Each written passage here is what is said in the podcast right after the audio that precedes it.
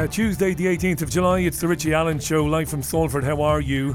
It's not a great afternoon here. Pretty dull, pretty grey, pretty rainy, in fact. But anyway, at least we've um, we've got the program to look forward to, don't we? I've got three, not two, not one, but three very interesting people for you to chat with this afternoon. Thanks again, as always, for finding me. It's the BBG, not the BBC. This is your Richie Allen Show, live from the magnificent city of Salford. It's the Richie Allen Show. Broadcasting live on richieallen.co.uk and multiple platforms around the world. And now, here's your host, Richie Allen. And a little bit later on in the program, uh, forgive me, forgive me, let me just do something there. A little bit later on in the program, hour two, Sara Haboubi returns to the show. I can't wait to chat with her again. She's been running the Think Local conferences, which um, are very interesting indeed. There's one happening in a couple of days' time. She's an international speaker. She is an NLP master practitioner, and um, she's back in hour two. Before that, though, I uh, can't wait to welcome back to the program Aidan Killian. Now, it's been some time since Aidan was on the program. He is a comedian and a promoter. He'll be joined on the show by the poet and the writer, uh, Stephen Murphy. Now, they've got a film out at the moment and uh, it's pretty new. It was released late last month. It's called 32 Mountains. Back in November 2021, a bleak time in Ireland, three artists said, You know what we'll do? We'll travel to the highest peak in each of Ireland's 32 counties and we will plant a flag there. The film of that journey was released only a few weeks ago. Why did they do it? Stephen Murphy and Aidan Killian will join this programme uh, in around about 25 minutes' time or thereabouts. I'm looking forward to that. And as usual, if you'd like to join in, please join in via the website richieallen.co.uk or you can leave a message via the app. There is an app these days for the Richie Allen Show. You can get it on Google, you can get it on the Apple App Store.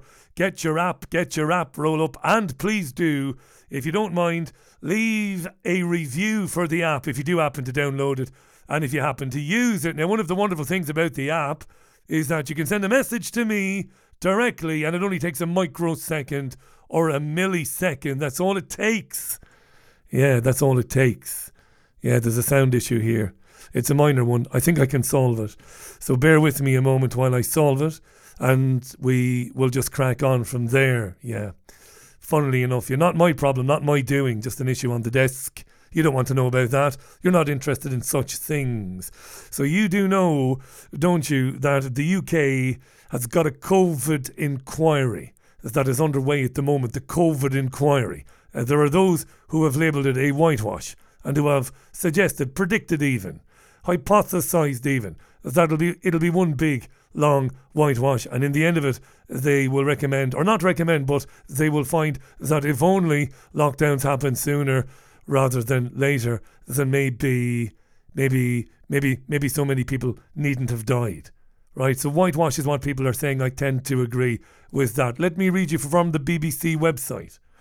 This is important. I caught this and I thought of you.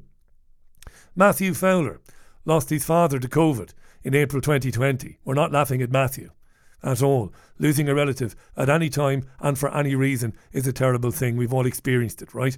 So in April 2020, his father Ian died of COVID, and he told the COVID inquiry that he has received abuse online after speaking about the virus. I tell you what, I won't read the article word for word.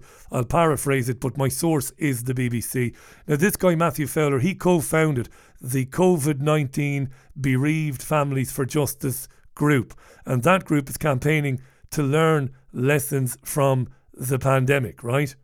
Okay, now Fowler has told the BBC, Matthew that is, how people from his organisation, the COVID 19 Bereaved Families for Justice, have been stalked across social media and some have been threatened, presumably by people who do not believe that these people or all of these people succumbed to COVID. Maybe because of how COVID deaths were certified.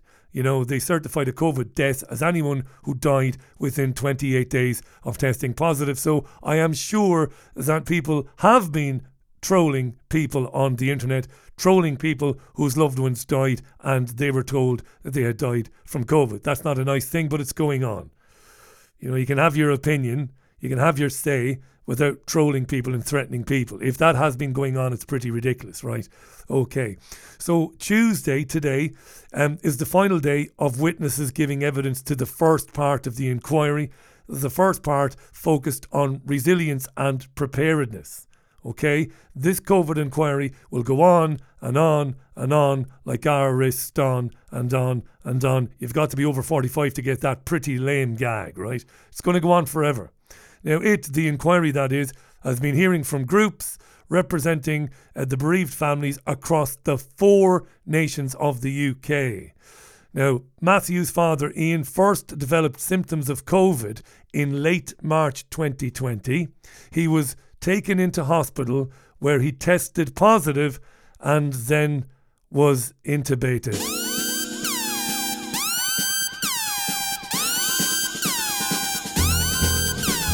Yeah, he was intubated. And I'm very interested, and, and I can be as interested as I bloody well like. It doesn't matter. I'm never going to be satisfied. And neither are you satisfied intubated. Did the gentleman, upon being intubated, receive a cocktail of morphine and midazolam? Did he? Would Mr. Fowler's family, Matthew, his son, would they be aware of that? Would they be asking any such questions? We know from emergency room doctors at the very beginning of the scam, as it is, as it was in 2020, that whatever COVID was, okay, it left people with almost altitude type sickness symptoms. I had experience of this in January 2020. I won't dwell on it because I've shared this story with you one too many times. But I was gravely ill in January 2020. It was touch and go. It really was, okay? And we couldn't understand why I was taking great big gasping breaths, but nothing was getting into my lungs, nothing. This isn't wasn't asthma, wasn't a chest infection. There were no blockages. There was no inflammation. None of that. So, um, we learned that intubation was the wrong thing to do for those symptoms, and that intubation may very well have led to the deaths of some patients. So I wonder, the intubation, the morphine, the midazolam, you know, are, are any of these families asking these questions? Mr. Fowler's father died on April 13th. Um, he explained, and this is very sad how restrictions meant that his dad was cremated in his hospital gown. He said, did, did Matthew Fowler, the son, it isn't dignified for someone making their final journey. Of course it isn't, it's terrible. It's dreadful. And again, you know, uh, for me, my, my approach to this is I don't assume that everybody knows everything. There were I, I, I might still know nothing, but there there there were times when I was far less informed than I am now. These people trusted their government. They still want to trust their government. They want to believe in the inquiry, and um, it's a dreadful time for them. But absent in all of this is any real examination of what went on in February, March, April, May, June, July 2020 and beyond. What were they doing intubating people? What medicines were given to people? Why were people given do not resuscitate notices against their will, or at least without getting their consent or, or, or the consent of their relatives? It's dreadful. He went on to say, this guy, that the abuse, he repeated that the abuse has been absolutely horrendous. Let's talk about immigration or migration for a few minutes. Why not?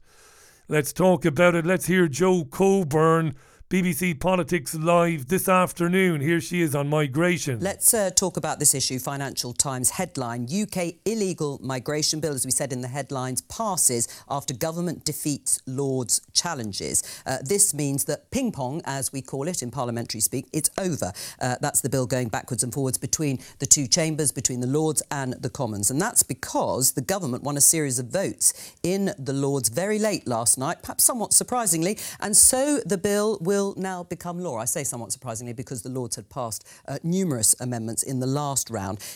It's passed. It's going to get onto the statute book probably this week. What practical difference will it make? She was asking the Tory MP Matt Warman, what practical difference will it make, Matt? So I think it's a key part of a package that is all about making practical differences. So some of this is about straightforward deterrent. It's about saying uh, to people that if you arrive by illegal means, uh, then that is not a way of guaranteeing uh, a life in Britain. Mm. But it's also a key part of saying we are going to, and we already are, processing applications much more rapidly. We're going to provide people with accommodation that is decent but is not the kind of relative luxury that we're seeing in some hotels. So right. this is a necessary I... part uh, of, of, a package that will, I think, make a huge difference and addresses a really key concern well, up and down the country. Yeah, but on the practical difference, what material difference will we see on Friday, let's say? Um, because the bill says there'll be a duty on the Home Secretary to remove anyone who enters the UK in breach of immigration control. Where will those people be removed to? Yeah, good question. Where will they be removed to? So that's about fundamentally saying this is either returning people to their own uh, country. We've got people coming from places like Egypt, places like Turkey, which market themselves as holiday destinations. Albania, long in the news. It's about returning people to safe countries or uh, to uh, get the Rwanda scheme off the ground as quickly as possible. Now, I'm not saying that planes will be taking off on Friday, but I think that is a very important part well, of a package that is a key way of deterring people from making an illegal and dangerous journey. Yeah, it's, it's a deterrent, he says. It's a deterrent says the um, says the Tory MP Matt Warman. Okay. Now earlier in the day, Good Morning Britain, Susanna Reid, as the presenter, asked another Tory, um, the nuclear minister Andrew Bowie, about the barge. Here's what he had to say. The barge, the barge. What barge do you mean, Baldy? Well, a barge has arrived in the south coast port of Portland in Dorset, right? And it's called the Bibby Stockholm and it is left it left Falmouth Harbour in Cornwall yesterday. It was tugged along England's south coast. It will be a temporary home for up to 500 single adult male asylum seekers under these Home Office plans to ease the pressure on the asylum system. But there are protests, and there have been protests. So Susanna Reid wanted to ask this guy Andrew Bowie or Bowie the uh, nuclear minister. What about the uh, locals and the pressure this will put on local services, even? Keep saying that you understand the concerns of local people. What are the extra facilities that you've put in for local people and for the asylum seekers?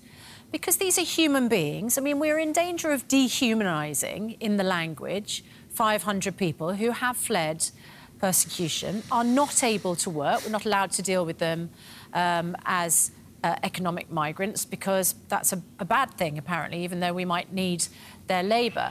So, what are you going to do to increase, for instance, the NHS facilities? We've got record waiting lists at the moment. I'm sure that there are a number of people in Portland who find it very hard to get to see their GP within four weeks of calling to see them. Are you increasing those facilities for people? Because you keep saying you understand how people feel. I'm not sure you're doing anything for them. Firstly, you're absolutely right, Susanna, but I should be very clear that these people reaching British shores have, have come all the way through Europe, and indeed, uh, in coming here, the last country they left was France, which is a safe, uh, democratic country uh, who have a, a, functioning asylum system, and people can seek refuge there uh, if they uh, see fit. Secondly, absolutely, we have a duty to the communities that are housing these illegal immigrants, and the Home Office works with local authorities, local health boards, and indeed others to ensure ensure that there are provisions made available not only uh, for the illegal immigrants that are having to be housed, but also uh, that additional uh, services are put in place for uh, local communities who are indeed uh, having to house uh, these people. And that has been put in place, has it? The Home Office works across the country with communities to ensure there are extra facilities put in place, yes. Susanna Reid speaking there to Andrew Bowie the nuclear minister, right? Legitimate questions, right, about this, about local services, local people, the impact of such an influx, the impact it will have locally, and all the rest of it. Legitimate questions, I would say. Over on LBC Radio, James O'Bore is on his holidays, so you don't have to listen to him. Imagine spending two weeks with James O'Bore, my God.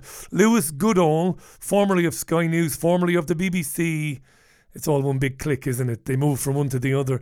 Lewis Goodall sitting in for James O'Bore. This is a wonderful bit of virtue signalling. And it absolutely crystallises what goes on in the UK media today. Okay, it's all it's it, the the media is as legitimate as the political the political system. In other words, it is completely illegitimate. The political system would have you believe you've got two sides or three sides to an argument in this country and you get a choice. The media behaves similarly. You've got the liberal, you've got the conservative media. There's your choice, but it's all bollocks. They're all playing for the same team. Okay, gatekeepers one and all. But listen to this from Lewis Goodall. Everyone, as I say, can agree that there is a problem. The question is, isn't whether there is a problem or not. The question is whether or not. Hang on a second. Everybody can agree that there is a problem. And then he says the question is not whether there's a problem or not. Problem. The question is, isn't whether there is a problem or not. The qu- This is Orwellian. question is whether or not this is something which is simply too draconian, too austere, that simply does not reflect Yeah, yeah. Putting people on barges, sending people to Rwanda might be draconian, might be austere. What about the bedroom tax? What about the bedroom tax? What about um, no? What about zero hours contracts? You know, I, I did a little check, and you can check if you like. It's wonderful. The internet's a wonderful thing. Lewis Goodall, who worked for Sky, worked for the BBC, now working for LBC, never had anything to say about zero hours contracts. Never had anything to say about the bedroom tax. Never had anything to say about the Lib Dem Tory coalition of 2010 and its austerity, which plunged millions of people in this country into abject poverty. He had fuck all to say about it. But when some people are allowed into this country with absolutely no scrutiny whatsoever from other countries, which are not countries where those people are in any real danger, economic migrants now. Lewis Goodall wants to tell you it's all very draconian. Gaslighters and gatekeepers, GAG. Let's make an acronym for the UK media. Let it be said today, this day of our Lord, Tuesday, the 18th of July 2023. Gaslighters and fucking gatekeepers, every one of them. Nothing to say about the fact that when you walk down a high street in England, and I was down Manchester every day last week, not feeling sorry for myself, but I was fed up to the back teeth with life and I was looking for something to do. I couldn't go 15 to 20 metres without seeing some poor misfortunate fecker in a doorway, often with a dog, often with cardboard boxes right?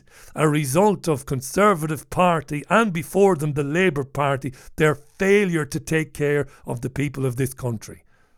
But Lewis Goodall doesn't give a shit.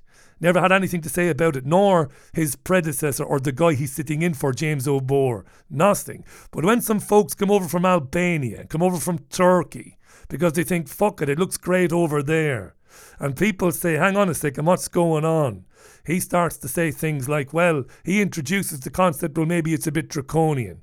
Gaslighters and gatekeepers, every fucking one of the them, right? long standing humanitarian traditions of this country and indeed sends exactly the wrong signal to our international partners and also with governments and regimes which are far less humane. Who gives a shit about international international partners? Isn't it the government's responsibility to ensure that the taxpayers of this country have pretty straightforward access to a doctor, to a dentist, to housing, to affordable utilities when they need them, isn't it? Isn't that their priority? Why should they give a fuck what their international partners think about their immigration rules and regulations? than as it represents a departure from established norms and principles of international law. Make no mistake, what this represents is, is that if you have someone arrive from a country with as many problems as Afghanistan, something, Well, what about Turkey?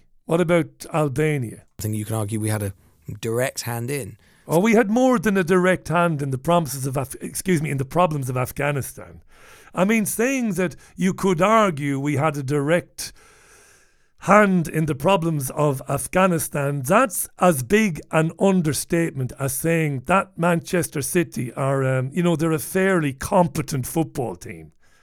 You know, Man City is one of the greatest football teams of all time. The UK, the United States, and the coalition of the willing turned Afghanistan into a fucking basket case. Didn't it? A basket case. A lunatic asylum. A vacuum which was filled by head choppers and madmen, which of course were funded, trained, and armed by the uh, by the intelligence agencies of this country. What an understatement. You could argue that we had a hand in the problems of Afghanistan. No shit, Sherlock. From countries which are war torn. What's going on in Sudan? Let's just leave him there because this is where I do genuinely start to feel the rage well up inside me and I I start to fantasize about doing things to Lewis Goodall. doing things, terrible things. And that's not good. It's not a nice place to be, dear listener. Over on Jeremy Vine, we're staying with migration for now. We'll be talking about other things later on in the programme. Uh, Graham Taylor, not the legendary late football manager, obviously, but Graham Taylor, the writer and the commentator, debated migration with another commentator, Marina Purkiss. This is on Channel 5 today. Have a listen. I sat in a doctor's surgery one day and it was a special clinic just for refugees. And I had to wait for two hours so that my son could be seen. And we weren't seen until they had seen all the refugees first. The infrastructure in Yorkshire is suffering because of the amount of people. It's also many people find it quite threatening as well. They see these large groups of refugees hanging around on corners. Mm. And, it, and Why are they hanging around? Why are they hanging around? But may, maybe that's an argument to, so for integrating. Aren't able to work. But they don't integrate. They just set up ghettos of, of their own kind. And no, uh, well, if they integrate, Graham, fine. No, no, no well, the, the, government does this on purpose, I feel like you're falling into their trap. You are blaming, for example, refugees rather than the fact that we haven't got enough doctors per capita to look after people. We've got the, one of the fewest doctors per capita in the whole of Europe. In fact, second only to Poland. Yeah, she made his point for him there, didn't she? She made his point for him, as he points out in a moment. Right, so part of the reason for that is because we haven't got a properly funded um, NHS system. Well, let's not get into that now. And the other thing is, where you have got groups of these these migrants uh, uh, uh, who are sort of can be seen as loitering because they are waiting to be processed, sometimes for over a year, and they aren't able to just go and mm. work. But if you don't have enough GPs, if you don't have enough school places, if you don't have enough hospitals, don't let them in. Why don't they stay in France? It's supposed to be. No, it's not. I'm not. Fall, I'm falling for the working classes who are suffering in this country because of this migration scandal. Yeah, Marina Purkiss and what's your man's name? Graham Taylor. 22 minutes past the hour. One more little tidbit for you before we get our first guests on the program, and it's Ice Cube. The speaking of legendary, using legendary. Uh, quite a lot this afternoon.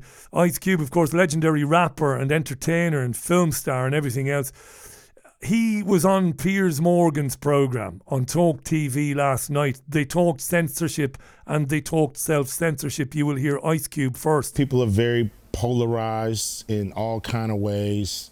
Uh, people are afraid to speak out uh, because of the cancer culture, cancel. I said cancer, cancel culture that we have today. So I just think, you know, people are afraid and they're running to their corners, you know. In a um, way, it is a cancer, cancel yeah, culture. It, it behaves like that. It does because it makes not only the person that's getting canceled, uh, they're trying to shut them up, but anybody's watching now they shut up because they say, if it can happen to this guy, it can happen to me. So by by smashing somebody who says something that you might not like and canceling them, it actually reverberates throughout the whole community, and everybody now is watching what they say all the time. Well, see, what's the answer to this? Because I think it's crazy that in a democracy like the United States, like the United Kingdom, that people.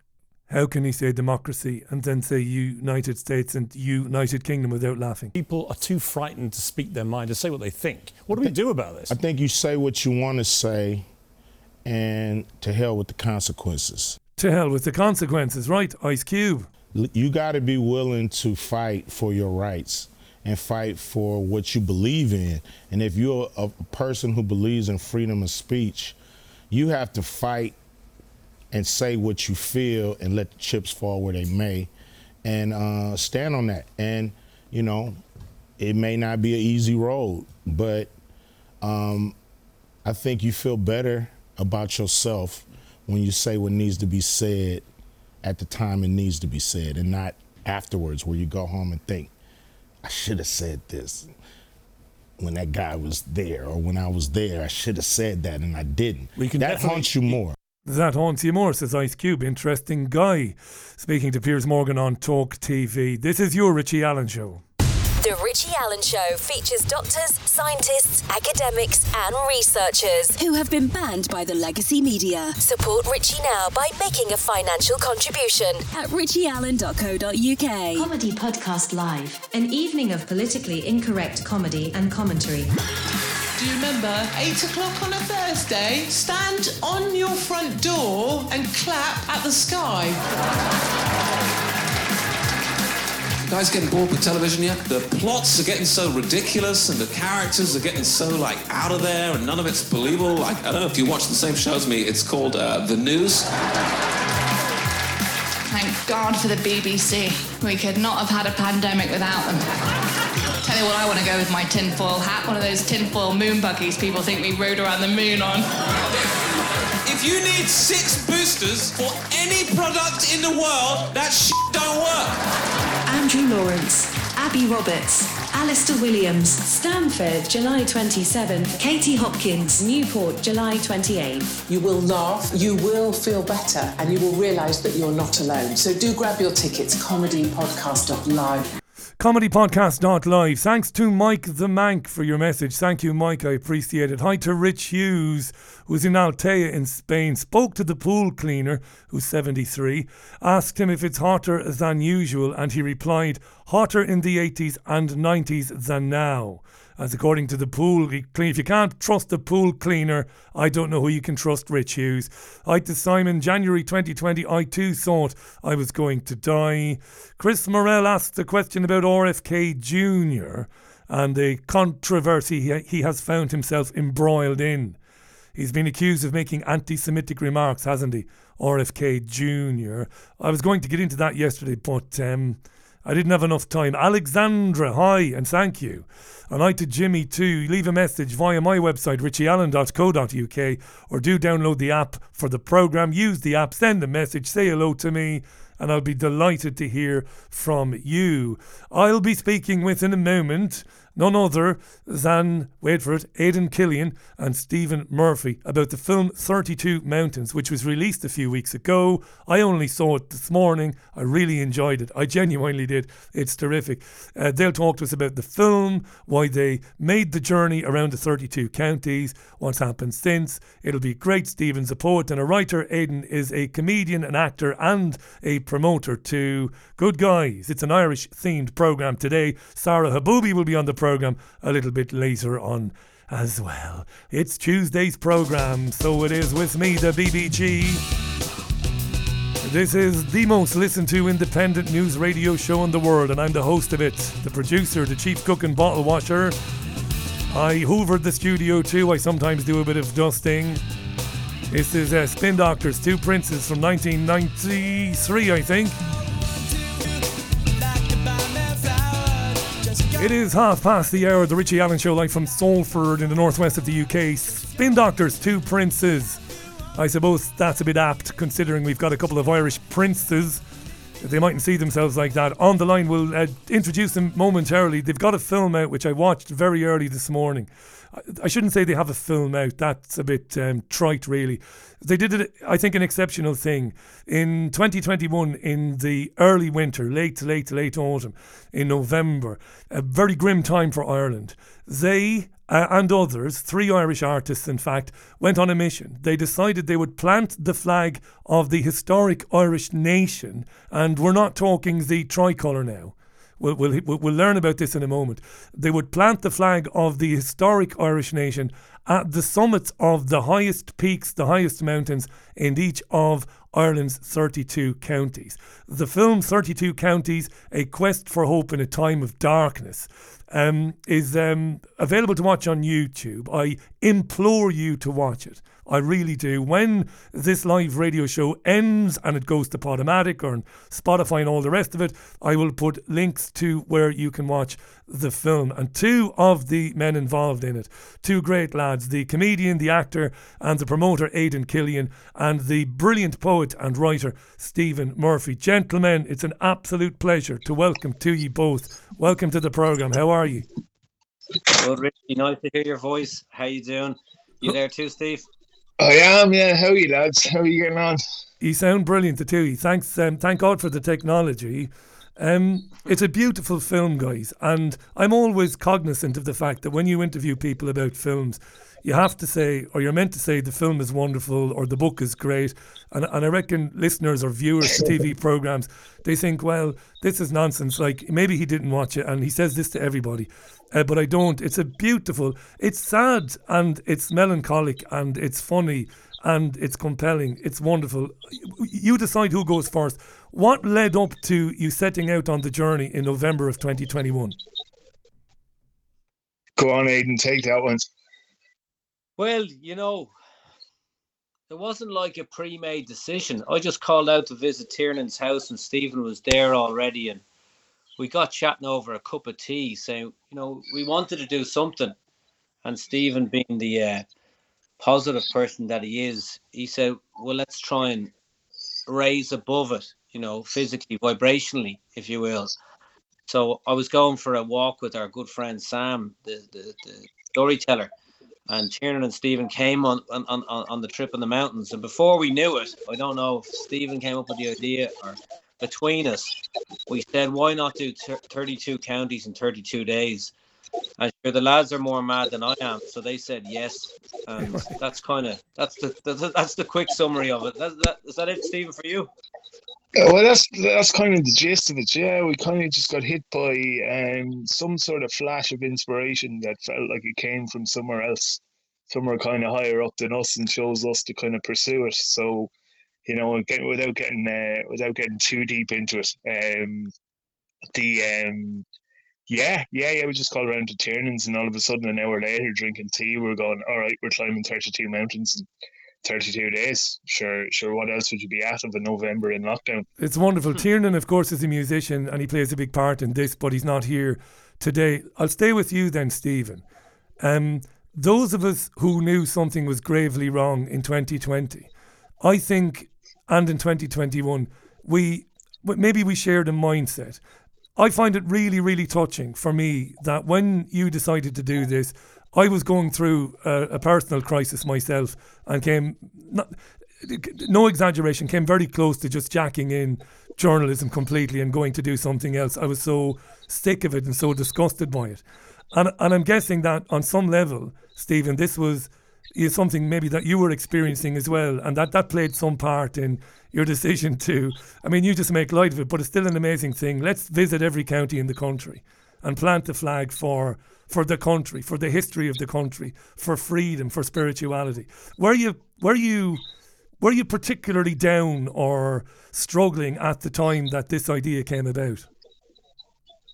Richie, uh, good question, man. Because nine months to the day um, since we started it, we started on November the first. We did the original climb with Sam, and then we kind of that was that that was the birth of it. But the first climb on November the first um, was Cuilcagh Mountain in Cavan, uh, and Fermanagh, the Cavan Fermanagh border. And nine months before that, I woke up in intensive care in Limerick, having had my insides ripped out, uh, stitched up from my chest and my bollocks. I talk about it a bit in the documentary, like, but um, yeah. So the for for that and three months after the surgery, you know, separated from my wife and moved back up home and you know, I, I, know it's it's it's going to sound very black here, but I when when I left, I I left uh, with a rope in the boot. You know, and um, sorry to be uh, a bit graphic about that, but no. that's that's where I that's where I was at, and um and so that's the progress of those few months into into doing that was just a way of going you know i'm still i'm still here just to give something you know a quest for hope. It was it was literally that. It was going look something to focus on something as aidan says in the documentary it's a meaningful purpose.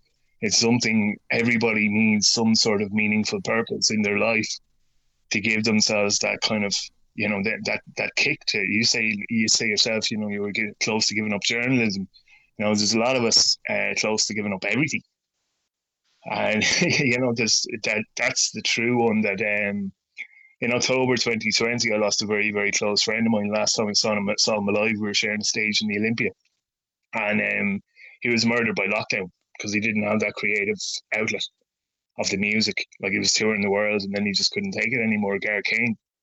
And um, it was a real eye opener for me because I kind of saw that and said, right, it could have been me.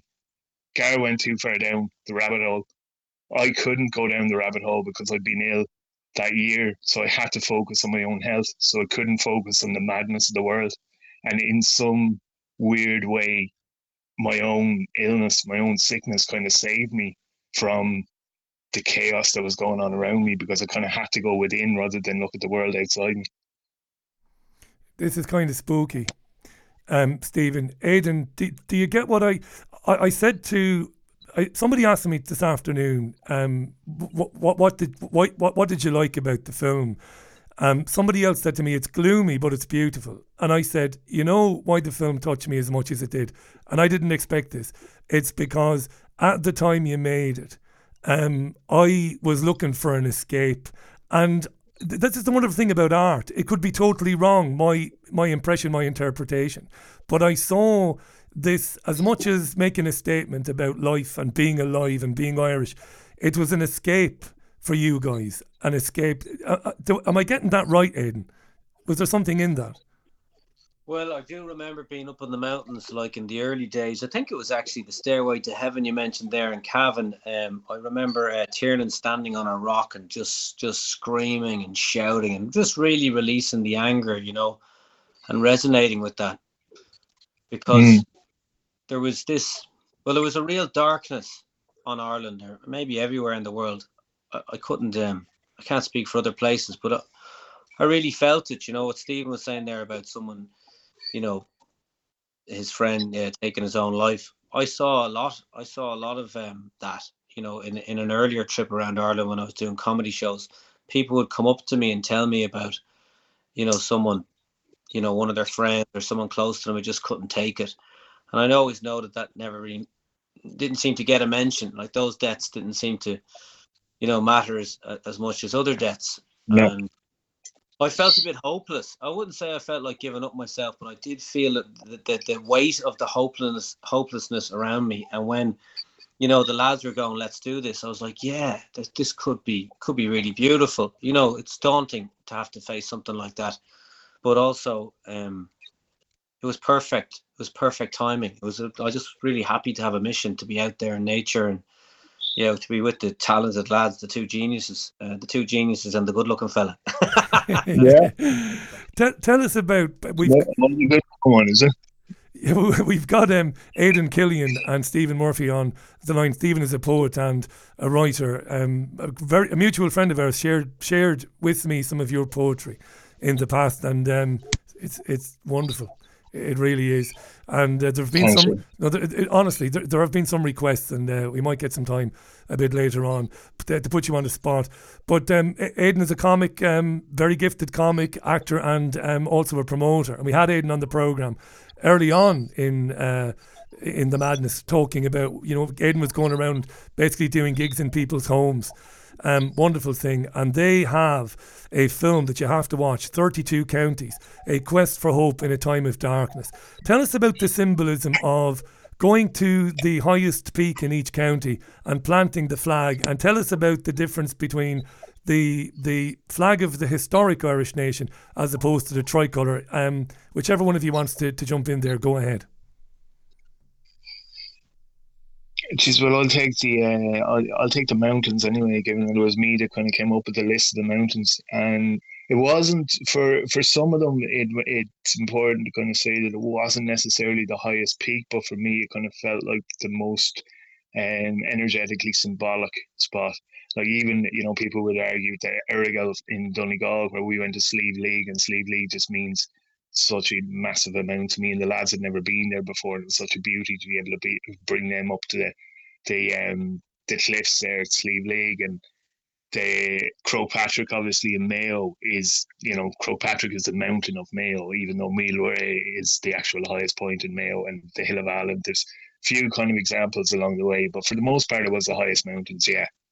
But um but not always just kind of energetically we were feeling it out as we as we went along you know um, and to bring the flags up there was, to my mind, like we were bringing, we were climbing up, um, climbing up the mountains with scaffolding poles going with us. And there's a particularly beautiful story about uh, we are going up the diamond in um, in Connemara in Letterfrack, and we're going in through we're, we're going we're going past the um, the kiosk. I don't know why they put a kiosk there in the national park anyway. And this this lady kind of leans out, and we're walking past her, and um and, and I'm there with a, with an eight foot scaffolding pole on my shoulder, you know, walking past, not a care in the world, and um and she leans out, she's going, "Where are you going with that?"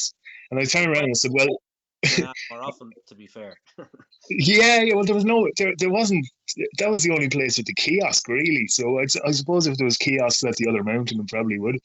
But um, but Mags anyway, or Mags O'Flaherty, God bless her. Um, she says, "Where are you going with that?" And I turn around and says, "Well, what we're doing is we're uh, we're going we're going climbing that mountain. We're going to assemble the flag. We're going to plant it at the top to allow the ancestral ghosts of the trauma that Letterfrack has suffered um, to heal and to ascend to the rightful place in heaven." And she says, "Have you got permission?" and I says, "Yeah, from God." And, and just turned and walked on. And she, uh, yeah, she went and got her manager and all sorts and caught up with the lads later on. But we just bailed up anyway and um, and and did it. I sent her a letter, about a seven-page letter explaining the mission. So I hope she got it. Stephen, that's um, it, that's. I mean, to, to, what you said to the lady was profound and it was poetic and romantic. And the an- the answer coming back was, "Have you got permission?"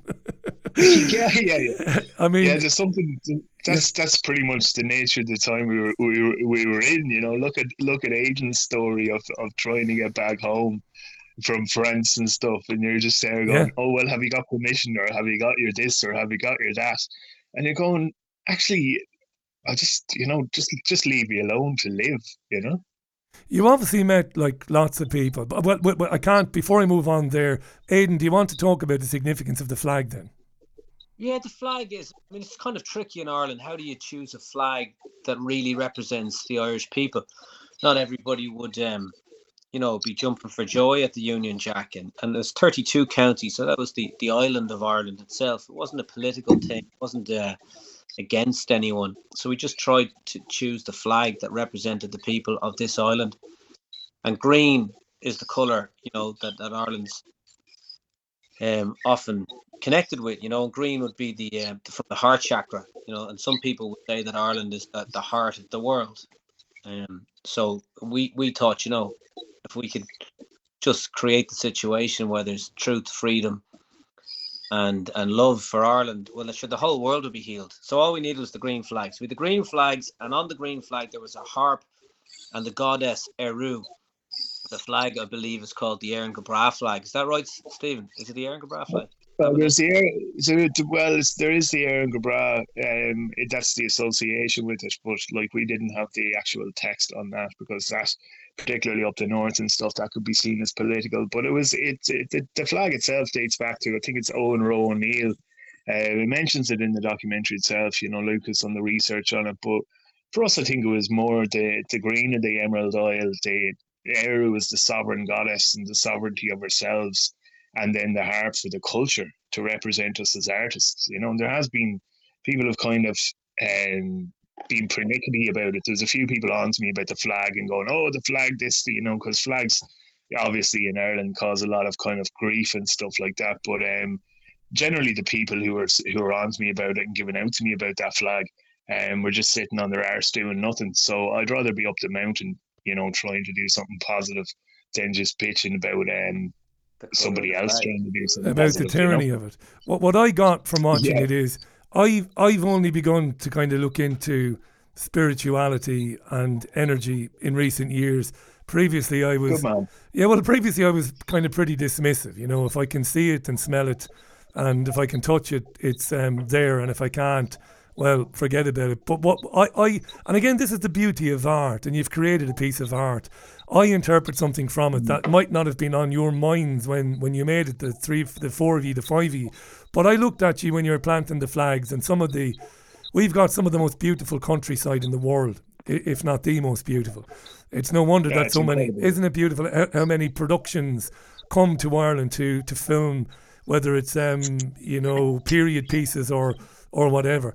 And I believe, as I'm coming to understand energy, that the energy of our country is in its villages, its towns, it's in its waters, its lakes, its rivers, it's in the coastlines, it's in the caves, you know, it's in the castles, these wonderful places. And it almost felt to mm. me at times that you guys, whether you were conscious of it or not, and maybe I'm talking complete bollocks, but that you were somehow communicating with something ancient and that you were saying, despite the compliance, despite the capitulation of people, you were almost saying on some level, this is what I got out of it this morning anyway, um, we're not gone. There are still some of us here. That's what I got from Yeah. it. Yeah. I'd like to add something there, if I may, Richie. Yeah, Um, go ahead.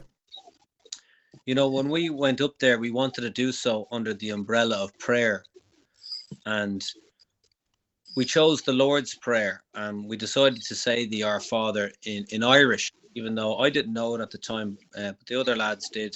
And I learned it as I went along, as Gaeilge. And for us, because I suppose the old languages where the land might be might be connected to the to the Irish words.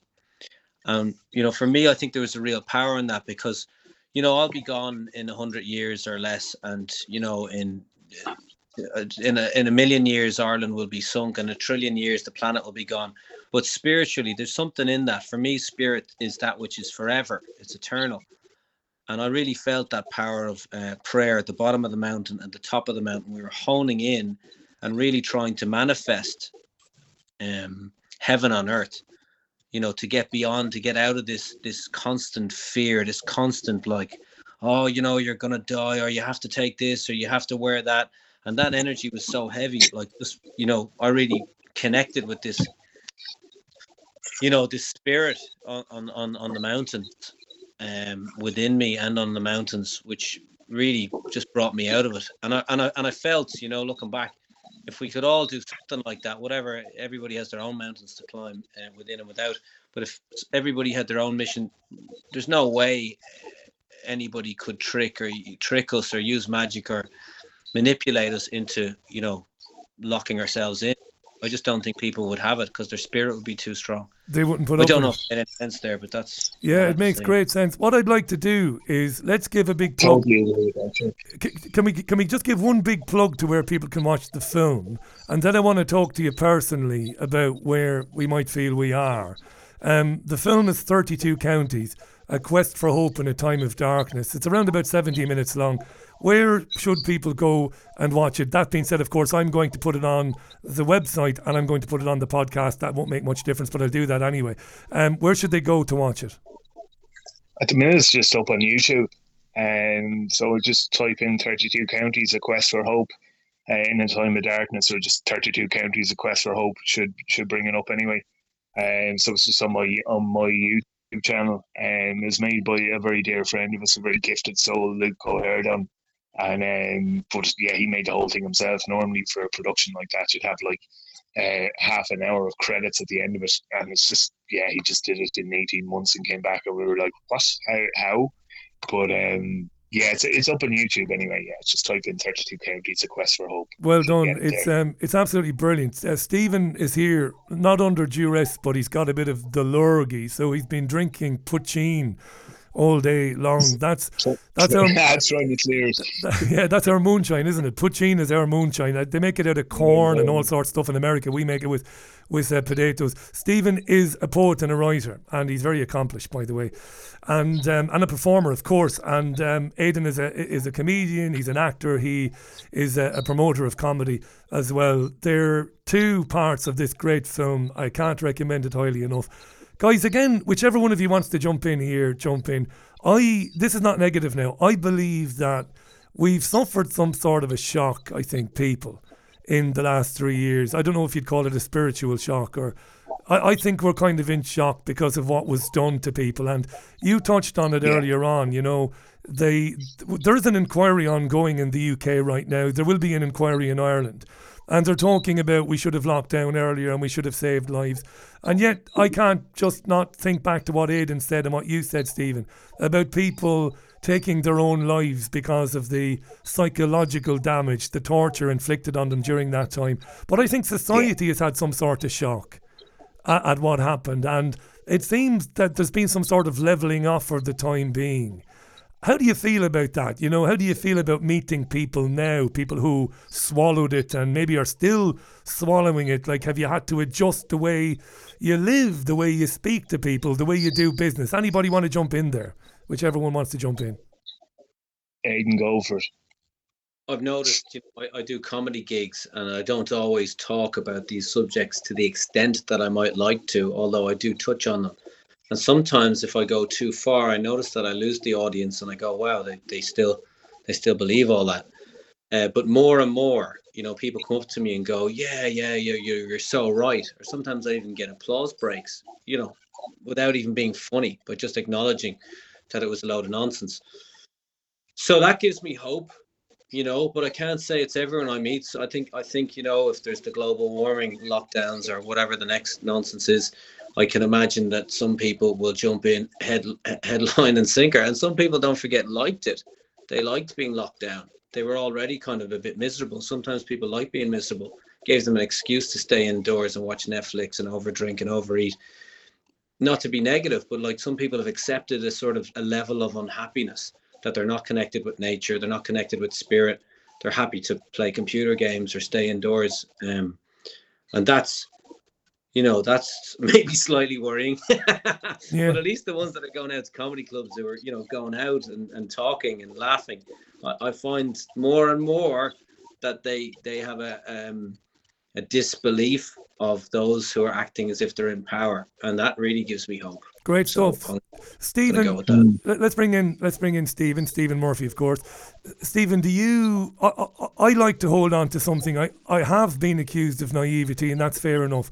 But I like to hold on to this idea that it might be more difficult next time for those who, you know, wield these types of powers. It might be more difficult for them to fool the populace again. Now, Aidan is not so sure. What do you think? Am I being overly optimistic?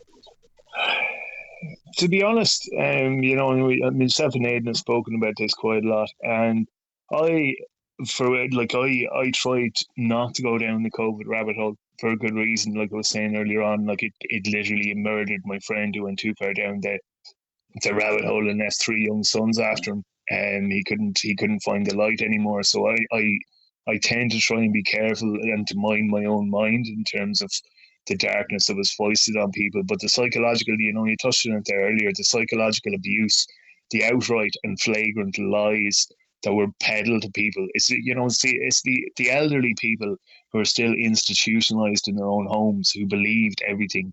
When the likes of Leo Varadkar, you know, the Taoiseach at the time here, and un- unfortunately back again as such, but um, was was literally quoting film scripts for a bet while he scared the shit out of old people in their homes who were afraid to afraid to leave their house for like two and a half years. You know, that's that's psychological warfare, and these people should be held account accountable for it.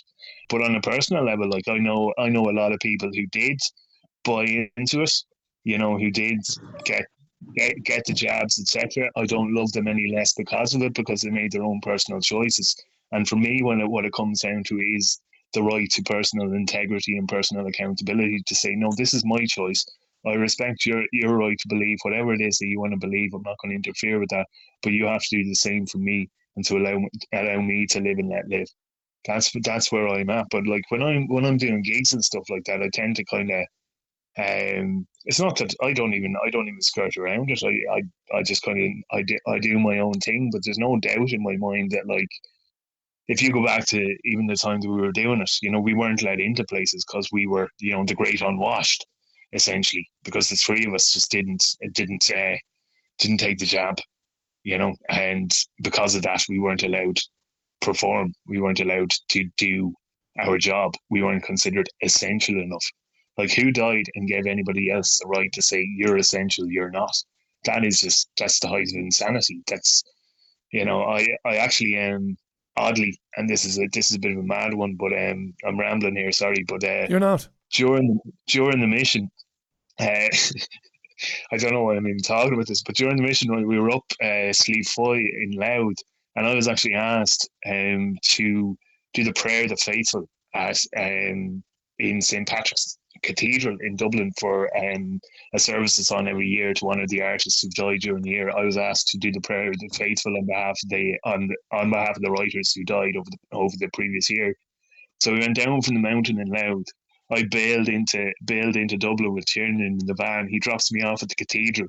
I'm then sitting, I'm, I'm standing there drinking tea, talking to Michael D and a few others, uh, the, the, the, president about this mission that we're on, looking like a man who just been up 20 mountains in 20 days. And, and, I'm, and, I'm, and I'm there asking Michael D, who I've met on several times, you know, you know um, I've gigged at the Áras, all the rest of it, but uh, and, and I'm there asking Michael D because I couldn't not, and I said to the lads, I have to, I have to ask him. This is how can you reconcile presiding over an apartheid state?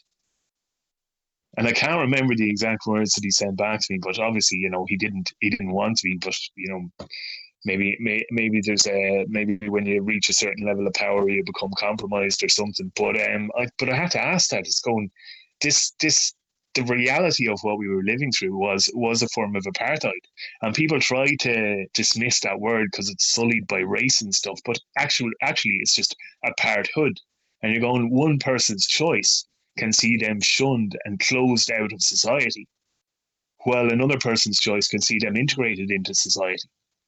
That's insanity. That's we we were living through outright fascism, and you don't just get over that because everybody because somebody then turns around a few months later and says, "All right, lads, yeah, sorry about that. Yeah, just go back to how you were." The psychological fallout of that afterwards lives with people people are still suffering from PTSD after what were, were, were put through for like three years. It's demonic, some people say to me. It, it's demonic, demonic, Stephen. Aidan, can I? Do you find it difficult, Aidan, because you know you're you're um, an active and working comedian, and I mean, look, I'm not just saying this. When you came on a couple of years ago on the program, you had us in stitches. You're very funny. I've seen you online. You're genuinely funny. And and so right, we're we're kind of back to some semblance of kind of where we were before 2020. Is it difficult sometimes to not be resentful towards people? You know, being back on the circuit, that must be difficult, I imagine, Aidan. Do you know, Richie, I never went back on the circuit, to be honest with you. You know, I came back and I did my 32 county tours, uh, 68 gigs in people's homes and houses, whoever had me during lockdown. And I really enjoyed it. I really did connecting with people on and off stage. And after we were allowed out again, um, I found it very hard to go back. I found it very hard to go back because I did have a level of animosity that I hadn't quite dealt with towards the venues who didn't let me in, towards the audience who went to other venues while I wasn't allowed in, towards them for participating in something that I thought was really wrong. But I didn't want to be like, you know, filled with animosity. So I've been trying to I've been trying to like um just focus on the laughter. So now now I do a few gigs, like maybe four or five a month. I usually host them. I I, I kind of just flirt on those subjects. I do. I let people know where I'm at, but I don't go into it. You know, I don't. I'm, I'm just trying to sort of keep the vibe high. But I also I find it hard to forgive the comedians. You know, a lot of comedians would have been slagging me online for my beliefs that I don't know that masks don't work or the COVID particle wasn't uh, isolated or whatever they were at the time, or the fact that lockdowns were wrong, you know, and and I, you know, even now, like you, there's a well-known comedian in Ireland who had like five stents put in his heart, and he's a fit, healthy man of, you know, I don't know if he's even fifty yet, and he's like, um, you know, doesn't doesn't connect it at all to like the jab, and sometimes I feel like I'm banging the head my head off the wall and I just have to bring myself back to the place like, look, I don't, you know, they're not my friends, but they're not my enemies. It doesn't really matter. I just need to just go back to the art form and do something that's inclusive, that makes people feel good. But I haven't quite fully recovered in, in the in the scene yet, the comedy scene yet. I'm getting there, but it's yeah. I don't really go to normal gigs anymore. That's a really interesting interview. And you said something there. You said they're not our friends, but they're not our enemies. And I've been tossing and turning lately about this this concept. I, I see the polarization online about 700 different issues, whether it's gender, whether it's race, whether it's COVID, whatever.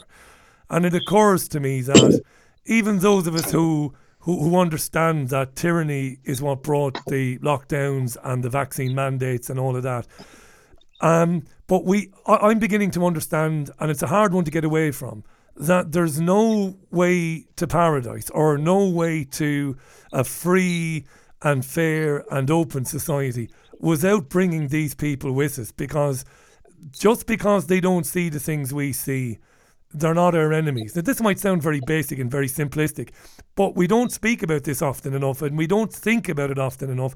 They're not our enemies. They're not. I see people in our local Tesco. I swear, even today, I go in there three, four times a week wearing masks. They're not seniors, they are younger people. And I, the, the teeth, teeth get gritted. I do, we, nobody swears like us. You know, we can fit so many swear words in between ordinary words, and uh, all this comes back. It wells up in me, and then I realise they're not the enemy, but that at the same time we can't proceed without these people. Stephen, am I talking bollocks, or is there? Do we have to come to some understanding that we have to take people with us? To be quite honest, Rich, you know, you're not talking bollocks, and I think there, I, I think it's, I think it's one hundred percent true because, like, sometimes there are family members as well, you know. Yeah, as in and there's there's so much division and so much kind of it's and that's like you say about so many different issues like divide divide divide divide divide. It's divide and conquer just all all over the place and it's going hang on a minute. I want to do i want to do things like i moved away from in in terms of my own work and stuff. I, like from being from being ill like i was talking about earlier i kind of just it changed my entire perspective and i i kind of stepped outside myself and said hang on a minute stop reacting to what you're to what you're being told to react to and start being proactive. Because if you're reacting it's easy. I could have i could have you know written something about the RTE thing that, that was another another complete distraction you know yeah. look over here the magician's trick etc but why? To react to it? No it's like I'd, I'd much rather be proactive and bring people with me than reactive and turn myself against people or turn turn people against me because this this this idea of division is not doing anybody any good. And if you look at the documentary, like that's that to me is what it's all about. Aidan Aidan says it in it ex- explicitly says it in it where it's going. It didn't matter if people were vaccinated or unvaccinated. We weren't going to turn people away because they didn't necessarily agree with us. And if you do that, that's just reverse exclusivity. You know, you're going, you're you're actually it's it's it's a form of reverse discrimination to say you don't agree with me. I'm going on, you know, you're not you're not on my team because you disagree with me just because you swallowed the government narrative or whatever it happens to be. And it's it's this constant tit for tat, you know. It doesn't do anybody good, any anybody any favors. So you have to try and find a common ground where you can at all and realize, for me anyway, that we're all just as human as each other and people are just trying to get by in so many ways. A lot of the time, you know, you look at people, and I know, like a uh, lady I know, for example, who's militantly uh, part of the, you know, what I term the anti-everything alliance, you know, and she has the time to be so. But for a lot of people, you know, they're they're they're really struggling just to survive. So they're working from you know nine to six. They're spending three hours commuting to work by the time they get home and get the kids in bed, they're exhausted. They don't have the time to actually open their eyes to the world and see things that we perhaps see in a clearer way than they do because their lives are just taken up by that level of exhaustion just to put food on the table and just to survive. That doesn't make them bad people in any way, shape, or form. It just mean it just means that their realities are different to ours. And if we don't respect other people's right to live how they wish to live, then why should we expect the the reverse to be true. Well said, Stephen. Listen, um, if you get a chance, there there's an enormous amount of comments have come in on the website, but also through the app. Um, this means a lot to people. I could read out five, five, 50, 60, 70. We've had about 500 different messages come in. That's not an exaggeration. I'll read a couple. Marie says, Aidan came to our little breakaway group near Dramaher in County Leitrim. Please God, I pronounced that right um, during the lockdown. Um, he gave drama us hair. Dromahair. I was going to say Dromahair, and I thought, oh Jesus, it's that's ten minutes away from where I was born and raised. So yeah, is that right? I, I'm, Must be good land, so. oh yeah, to celebrate the leader. Thanks for covering up my pronunciation of me being an Irish guy screwing it up. Um, um, Dromahair, then that's how that's how it is. Yeah, County That's County Leitrim Marie. Um, great laughs, and she's looking forward to seeing uh, the film. Richard says it's a very very powerful film. It was for him. Lots of people are linking to it.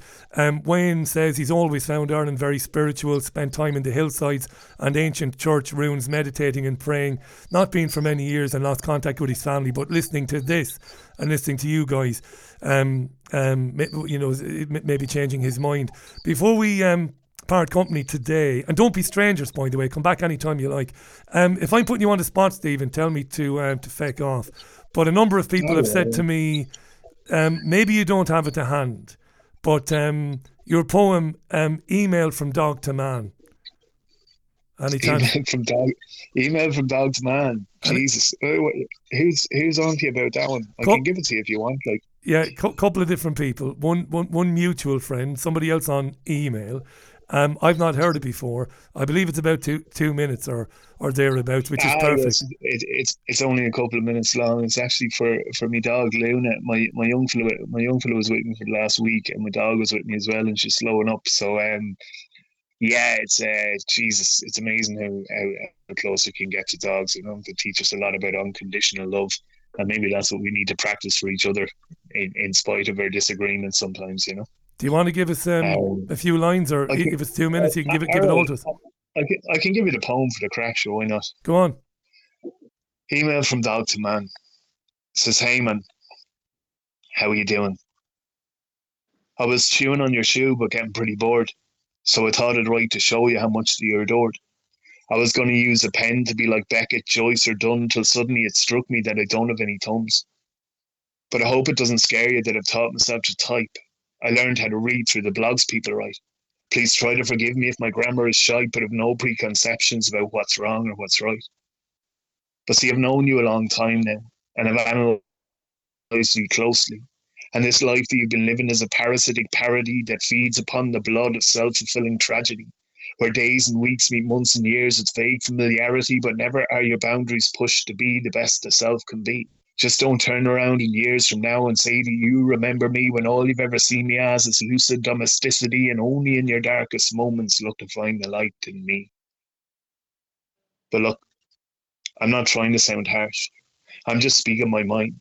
I'd be everything you are if I knew how to lie. So your world is my life, man. And if you asked me to die, I'd push back my ears and I'd politely comply. But I have watched and loved, watched and hated, watched and infiltrated hate with love as easily as innocence is obliterated. I have heard you screaming out the names whose overdose and pleasure brought you pain.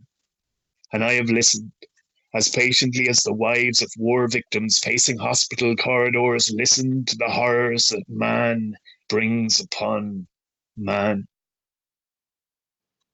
Yet still you rods at the cat. Because he looks after himself, steals ham off the table and cheese off the shelf. There's no codependence, it's each their own. If your world fell apart, he'd just lick his own hole. I just think you should know. He's been plotting your death ever since that last ill-fated trip to the vets. Though looks are deceiving, he's completely insane. He's got no sense of reason, and he's numbered your days. But you see, sometimes I wish I could talk, or bring you for a walk in a lead so you can see how it feels to be me. Because if I could talk, I too would blame astrology, or clinical psychology, religious ideologies, or pharmaceutical dichotomies for all that might be wrong with me when in reality, I'm an animal who was born and who will die happy in the knowledge that I have lived and loved my time. So if you get this, and I hope that you do, I just wanted you to know that, well, I'm sorry about your shoe. But don't be worried about me. There's no need to reply. If you just talk a bit louder, I'll be here by your side. Sinead. Sinead. It's Come on, beautiful. And that that was inspired by Luna, did you say? Ah, yeah, Luna's my dog. She's the, the most beautiful dog in the world, half setter, half half retriever. But well, it was it was written a long time ago, um, I, over a conversation that I actually had when I was in London for a wee while with a friend of mine over there, and we're going. I, I yeah, it was written quite a long quite a long time ago. It's And wonderful, seems to be Stephen. nothing- This seems to be the follow up from the cat and stuff like that as well. So you know, it helps to be completely insane. I've, I've actually got a ninety minute poem about animals waking up in a farm in Finland. Nine, 90 minute, honestly. About that, yeah, yeah, yeah. That was written during this pilgrimage, actually, called the Misty Morning. Yeah. C- c- ju- just Um, just because we're going to run, run out of time quickly. I I want Oh, no no no no. I want you to um to, to let our listeners know individually where they can find you. So um Aidan, will will uh, you first before before we get Stephen. Um, where should people go to see more of Aidan Killian? And speaking of gigs that you host yourself. What have you got coming up that, that people should maybe consider, um, you know, putting on their diaries? Go ahead. I'll just say before I say that Stephen's poem, "The Misty Morning," is the greatest poem that's ever written in Ireland, and I'd strongly suggest that people take the time to look it up. Um, I can be found at aidankillian.com. I release bits online. You'll find me if you look for me. Stick my name in. Uh, gigs coming up are um, they're on probably comedyclub.ie, but I don't have any. Uh, you won't find too many with me right now. So um, yeah, just keep following my website, and there'll be something there eventually. Well, it's not. th- th- th- There's no patronising element to this at all. You're hilariously funny, Aidan. And I remember getting email after email after email from people whose homes you'd visited and parishes you'd visited when you were on that tour, who said that not only were you hilarious and entertaining and interesting, but you're also an absolutely stand-up guy. So, so congratulations on that. AidanKillian.com. And look, you'll be back. You'll be back soon as well. And Stephen, Stephen Murphy, where should people go to read these wonderful poems?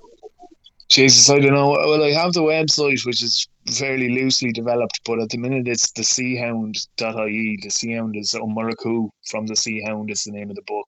But the seahound.ie, people will find the books there and they get me on probably Facebook or Instagram as well. I've just got the public page on there and the Facebook, even though it's a disaster. But sure, look, it is what it is, and it's uh, finding that balance between you know the online and the offline, and not getting sucked into the web uh, too much is difficult. But um, yeah, the seahound.ie, they'll find the books on there if they want to support the craft or anything like that. Congratulations And, um, On, on on that. Sorry to cut across you, right? But I've got a guest coming on in a couple of minutes. No, no, no. I want to say 32 counties, a quest for hope in a time of darkness. It's terrific. Well done on it, and well done They'll for getting it out there. find the work as well. Sorry, Richie. They'll find the work. There, there's a few poems up in the YouTube channel. If they type in 32 counties, a quest for hope, and they find the documentary, they'll find a load of it. That's on, that's on my own YouTube channel, so they'll find a load of the poems on there as well. Stephen, Aidan, Sloan, Tommel, August Scurv, Mila Margaret. Agwiv, excuse me. August, God bless. Saoirse na Ulk. yeah.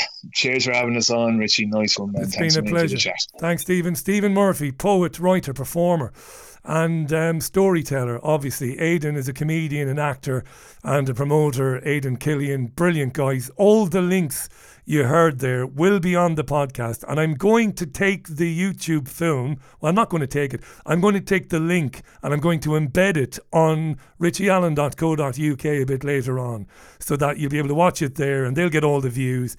It's really worth watching. It really is 32 counties, a quest for hope in a time of darkness. Stephen Murphy and Aidan Killian. Live on Tuesday's Richie Allen radio show, live from BBG Towers here in the heart of Salford. I'm Richie Allen. Uh, thank you for all the comments which came in. That came in even during that um, conversation. Too many to read out. I'll read one or two of them when we come back in a moment. The time is coming up now. Well, it's just gone quarter past six. Ask not what the BBG can do for you, but what you can do for the BBG. Support The Richie Allen Show now at richieallen.co.uk. Lovely. Great guys, eh? Thanks for um, your company this afternoon, for your comments. You can reach out to the programme at any time via the app, via richieallen.co.uk. Lovely message coming in from Isabel.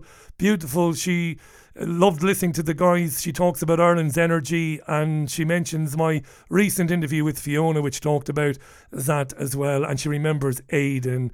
Um, hi to Nikki, who says, I still cannot get over the silence of the punk rock bands during the scam. Not a word from our so called music rebels. My heroes let me down big time, says Nikki. But then I found this show, she says. She says, You're more punk than all of them, Richie. Thank you, Nikki. There's more punk in the monkeys. Is that um, Gillian says the poem, which is uh, entitled Email from Dog to Man, as read by Stephen Murphy. is uh, beautiful. It brought tears uh, to my eyes, says Gillian.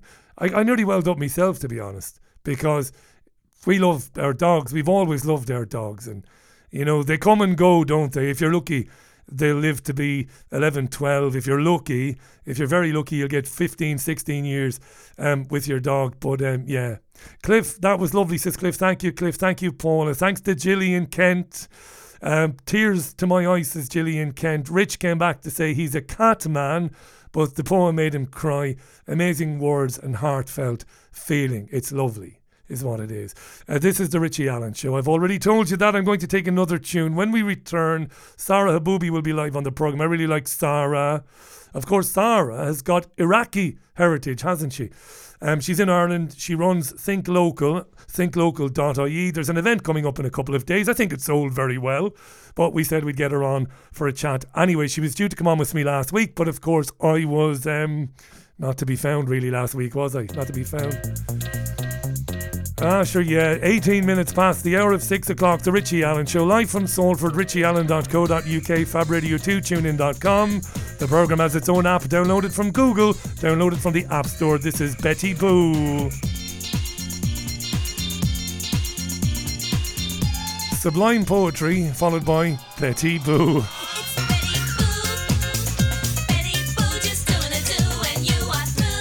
Yeah, the album was called Boomania. That came out in 1990. At that time in 1990, I was 15 years old and I was collecting glasses in a bar, a disco bar in Waterford called Fat Sam's, run by the Kavanagh family. Collecting glasses I was with people like Sean Malloy, top man from Lismore Park, Trevor Whelan, top man from Lismore Park in Waterford, collecting glasses. And the DJ at the time was a gentleman called Darren O'Sullivan, who um, I'm going to get this all wrong. My my my memory tells me Darren was from Tramore, but I don't think he was. Now maybe he was, maybe he was, maybe he wasn't. But Darren was a lovely, lovely guy, and he was a brilliant DJ, and he was great with the younger staff. You know, because when you're collecting glasses and bottles, and fetching stuff from the cellar you know, as a 15 year old, you're basically pond scum, aren't you? you know? And you dream about being 17 when you can serve the actual alcohol behind the bar. But Darren was lovely. And I don't know why this has come to mind because this is so many years ago now. But Stephen mentioning people, artistic people, you know, vulnerable people who were driven to the edge of madness by the lies of COVID and the lies of the pandemic and didn't survive it and sadly took their own lives. It just reminded me of Darren, and it's been so long ago. In the unlikely event anybody connected to Darren is listening, I'm in no way now, uh, you know, trying to rake or you know bring up bad memories. But um, he was an amazing guy, Darren. He just begun to do the late night um, radio show at WLR. Life is weird, isn't it? In in Waterford and um, he took his own life, much to the shock and to the horror of everybody who knew him, particularly us young lads, because we all looked up to him. You know, he was in his early 20s, he was a DJ. And when we were told this news, we were devastated. But just, just this brought back this memory of this of this guy. We should never forget people. We should talk about people from time to time. These people who, you know, you know, meant something to us along our our, our journeys, along our, our, our pathways and we shouldn't um, we should remember them and talk about them. I think you know, yeah. So that was uh, evocative. That for me. Twenty three minutes past the hour. Sara Haboubi has been on to tell me she's running about five minutes late. That's no big deal. We can cope with that. Good evening to Drew. Loves the Betty Boo song. Thank you, Drew. I'm glad somebody liked it. Hi to Georgie, who says the poem read out just now by Stephen. Uh, email from Dog to Man which is um, beautiful. She says, evocative and funny to the end. At the end, had me in tears listening to it.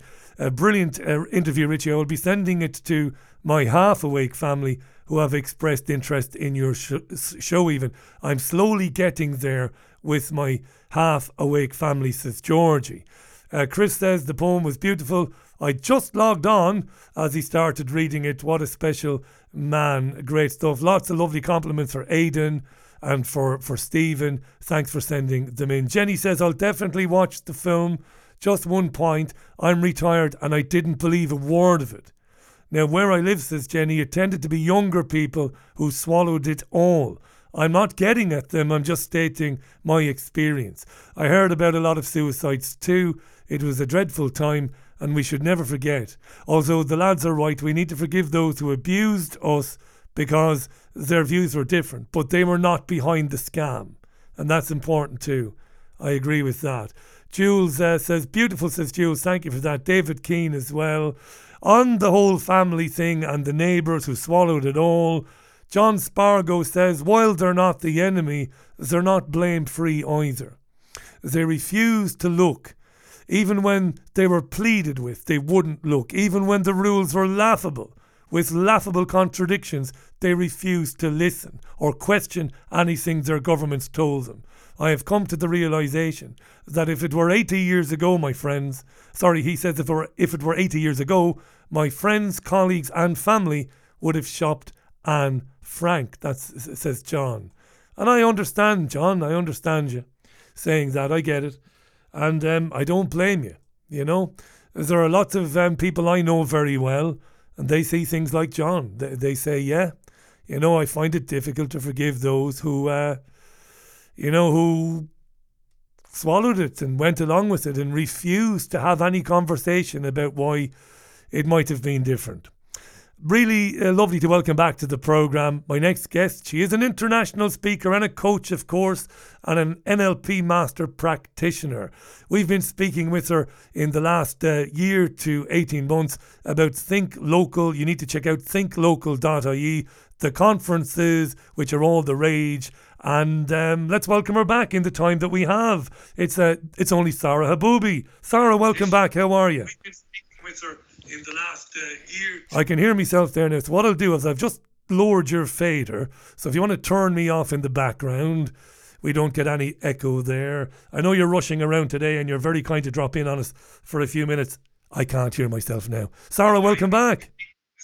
Oh, hello. Can you hear me? I can hear you loud and clear. Thanks. How are you? Oh, I'm good. Sorry, I couldn't hear you there, so I've just unplugged my, my mic. I'm great. A little bit out of breath.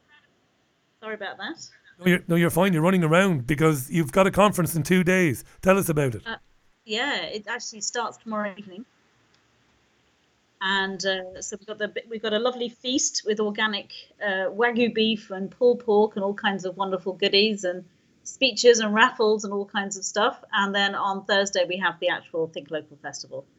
So that starts at nine o'clock all the way through till seven p.m. Now, remind us, remind our listeners, what's the concept of Think Local? What, what, what does it mean and what does it aim to achieve?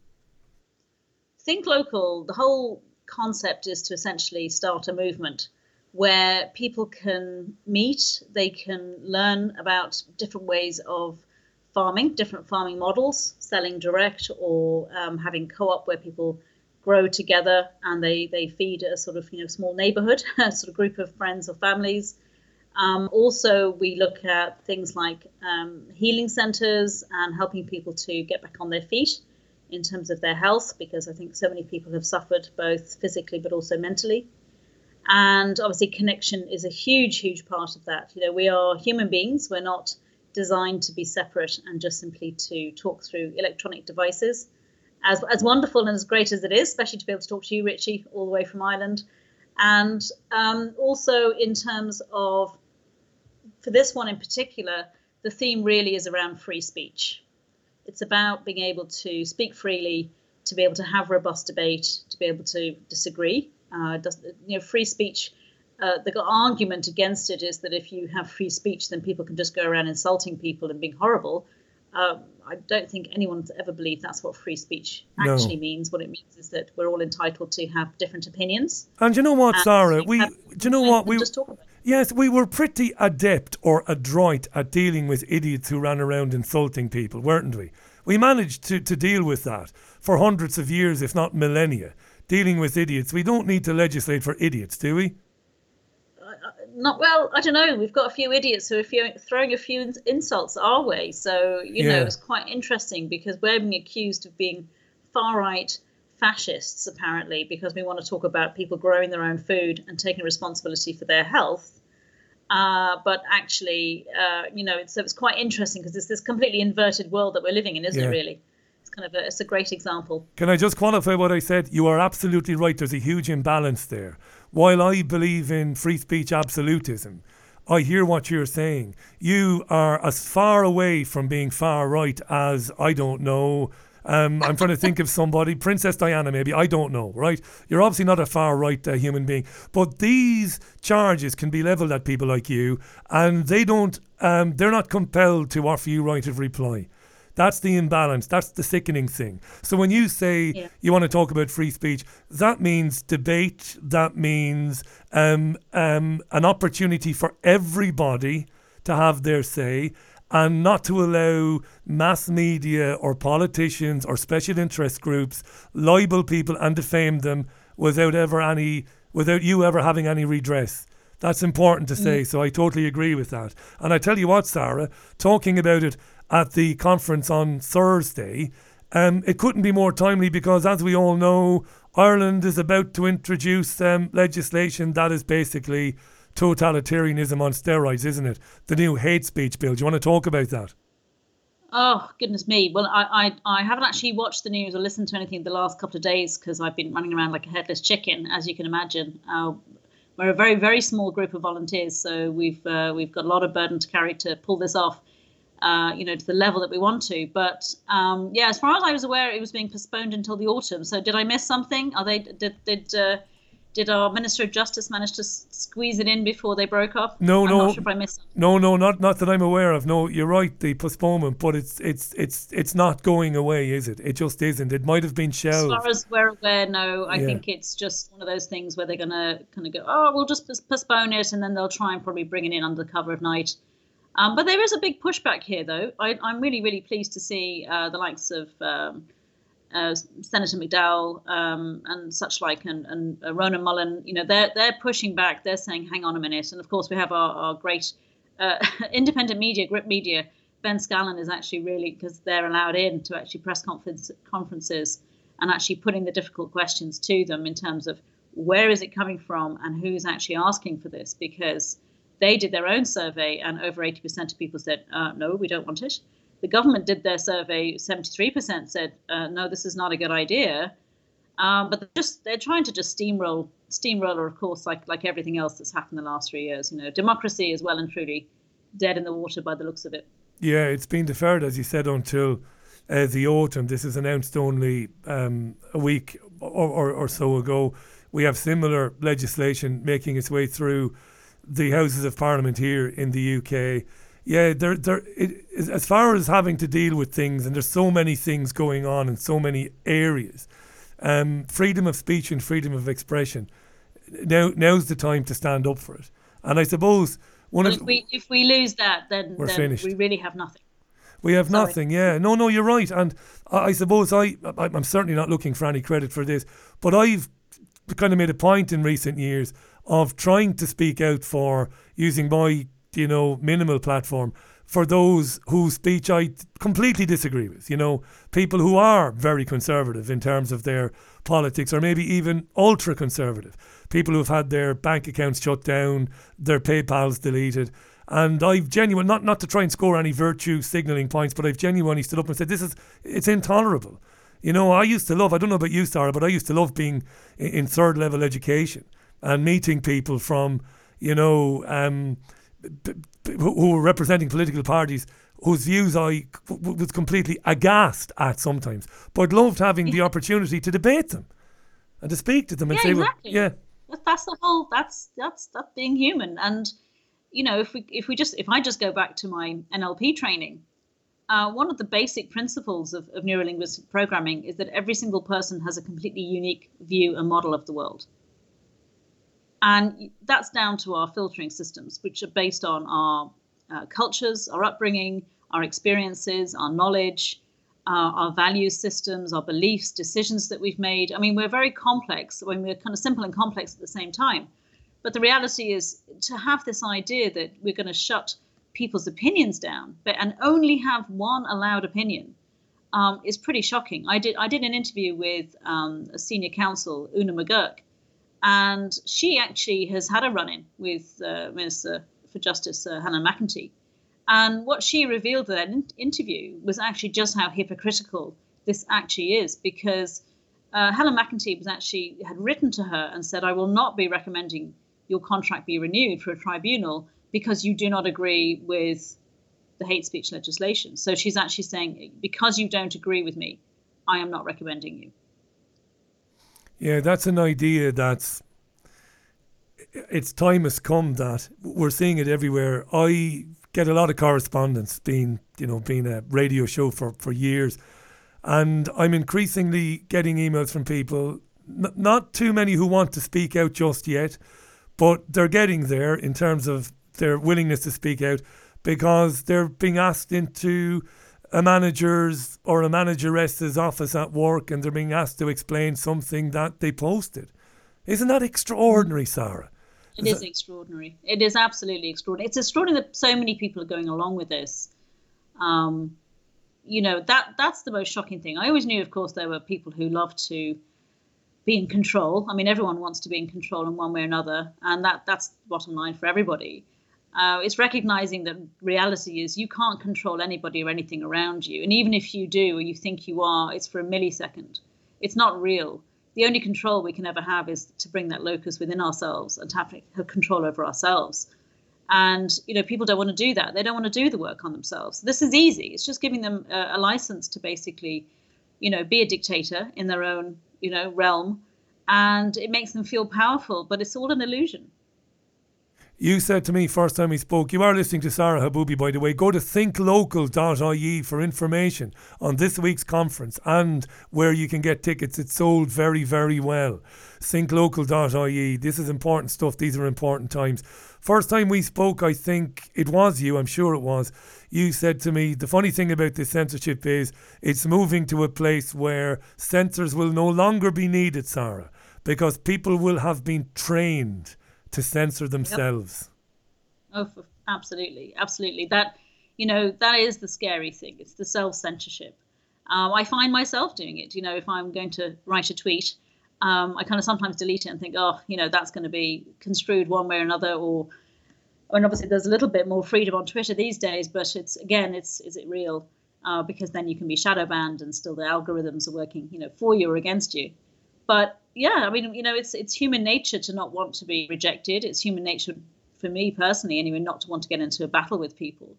Um, so unfortunately, we a lot of people are just thinking, well, I can't. And in fact, sometimes you know when I when I meet someone, I am wary. I just think, well, where, I wonder where they stand. And the minute that there's a crack, and I see that they're somehow on my uh, have the same wavelength as me, um, you know, I'm in. That's it. And I, I, kind of think of myself as sometimes, unfortunately, vomiting information all over people. uh, if they show me one kind of glimmer of interest, you know, or questioning, I'm, I'm in, and it's you know, kind of just waiting to come out. But there are times when I can totally recognise the person's not on page, and I'm okay with them not being on page, but I get the sense that they're not okay with me not being on page with them.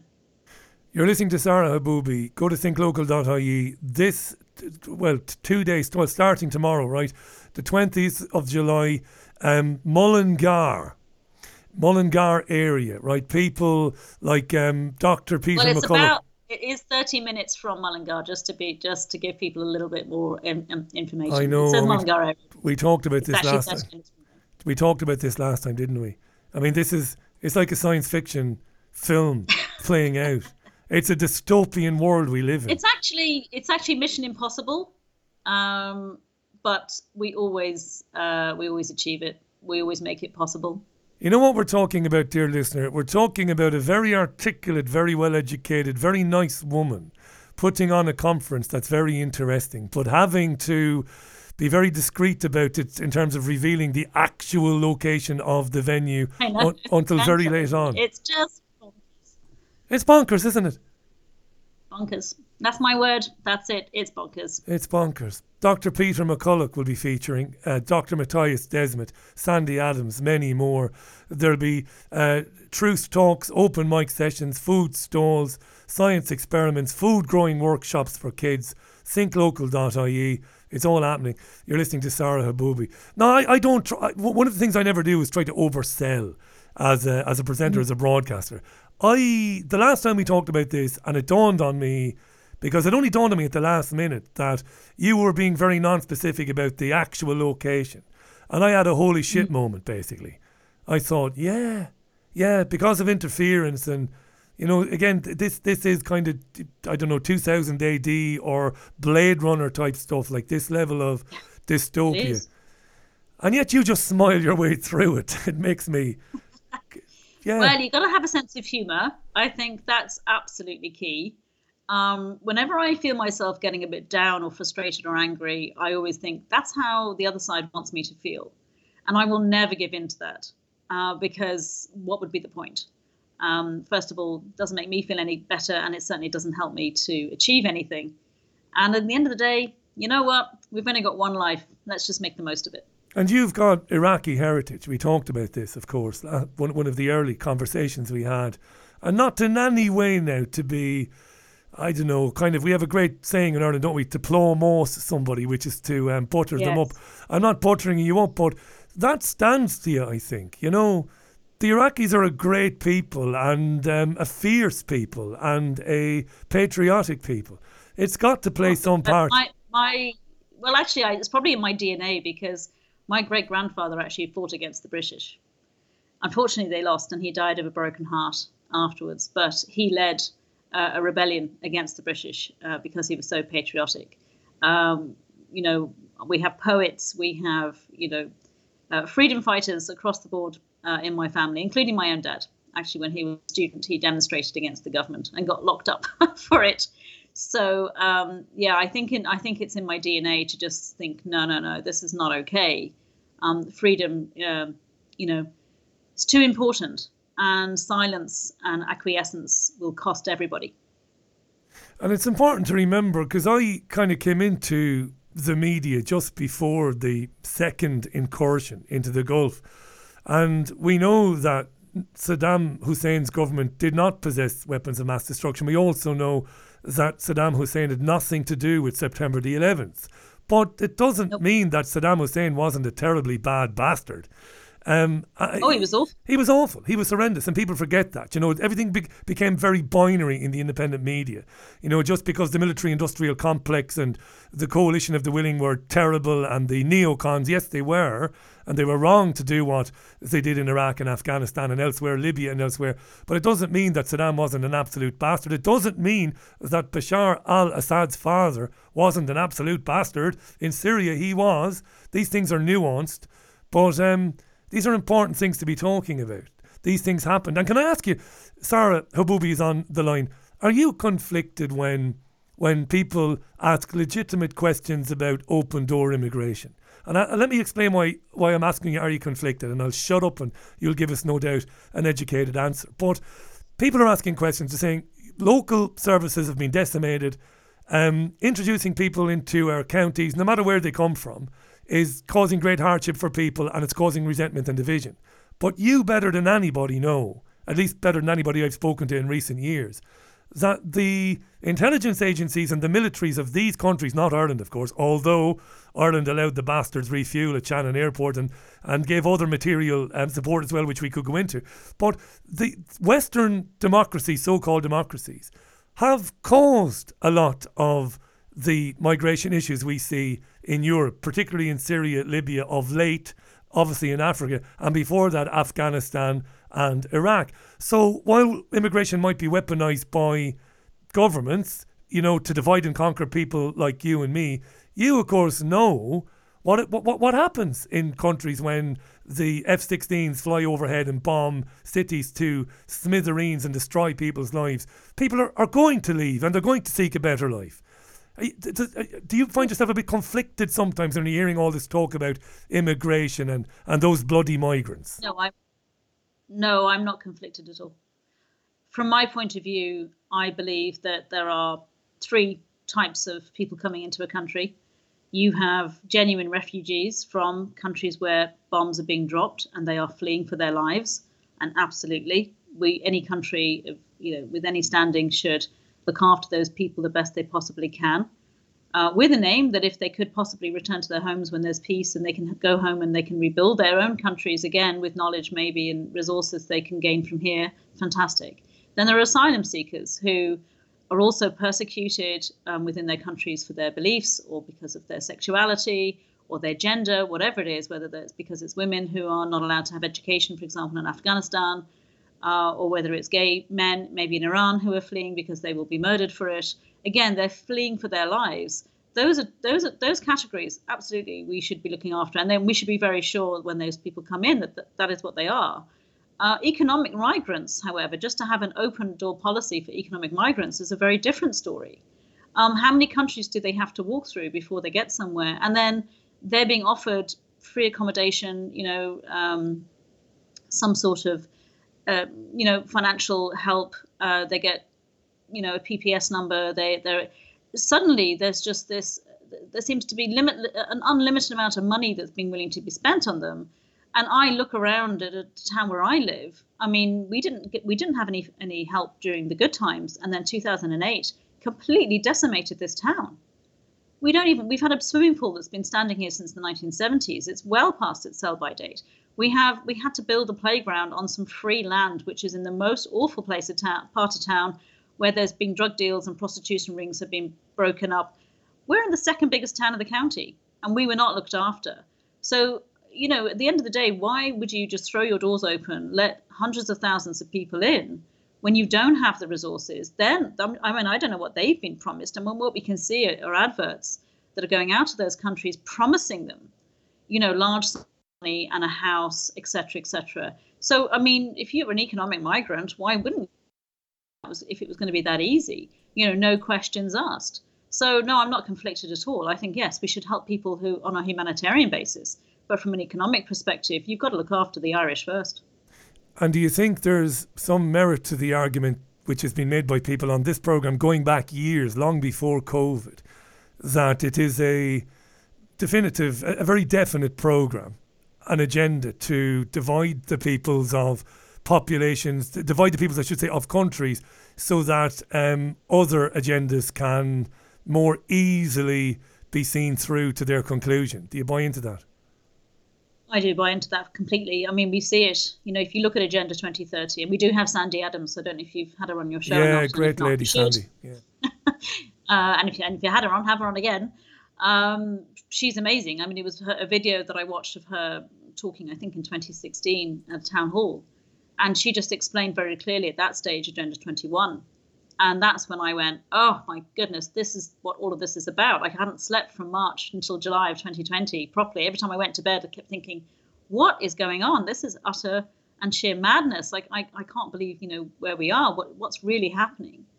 And once you take that 35,000 foot view of what's going on and you realize there is this ultimate agenda for full control, then of course it's going to be easy to control people if you if you dilute their culture, you know, and their nationality and you bring so many different cultures in that are very confusing and people start pushing it you know they they just keep creating these problems that people are just having to focus on.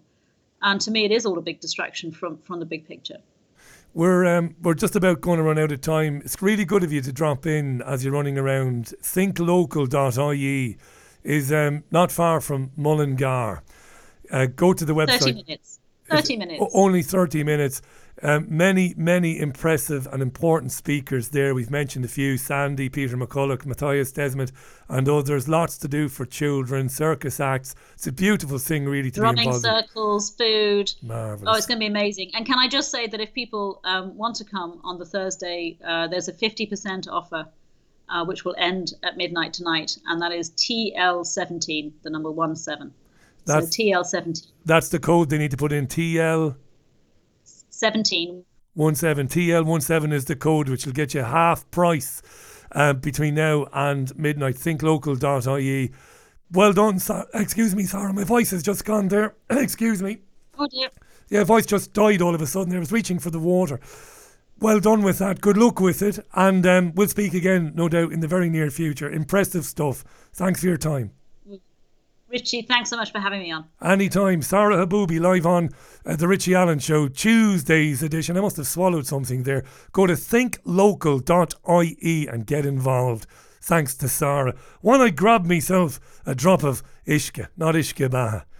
Let's have the Pasadenas. And I'll grab something to drink there. Get some of Stephen's poitín, maybe. The good stuff. It's 11 minutes. Well, it's 10 and a half minutes to the top of the hour. I'm doing fine now from the Pasadenas on the Richie Allen radio show, broadcasting live from uh, Salford, Super Salford. Yeah, enjoyed listening to Sara. Really enjoyed speaking with uh, Stephen Murphy and Aidan Killian a little bit later on. Thank you for your messages. Speaking of having to put on events in a very covert way, manner, Wayne says that as far as he understands, David Icke said recently that he will be giving out the venue of his tour dates. So you might book to see David Icke somewhere in Bolton or in Burnley or in Edinburgh. You might book to see David Icke, right? And you will be given the name of the venue 90 minutes before the talk is due to begin or to commence. He says, Wayne alleges that David Icke says this is the best way to prevent the events being cancelled due to protests. Yeah. Of course, I remember that. I remember back in, I can't remember which year it was. Was it 2015? Was it 2016? David Icke was due to speak inside Manchester United's Old Trafford football stadium. Obviously, not on the pitch. Uh, he was due to speak in one of the function rooms there. And on the morning of the talk, I was to introduce him and to basically chair a question and answer session after the talk on the morning of it, um, a local Labour MP managed to convince Manchester United to cancel the, the, the talk based on an erroneous allegation, of course, uh, the barefaced lie that Icke was um, or is anti Semitic. Nonsense, of course. And um, we saved the day. By we, I mean Paul Ripley, the legendary Paul Ripley, one of the greatest human beings I've ever had the the pleasure to meet in my life. Um, I got on to Paul and said, "Look, we we need to um, we need to get a venue."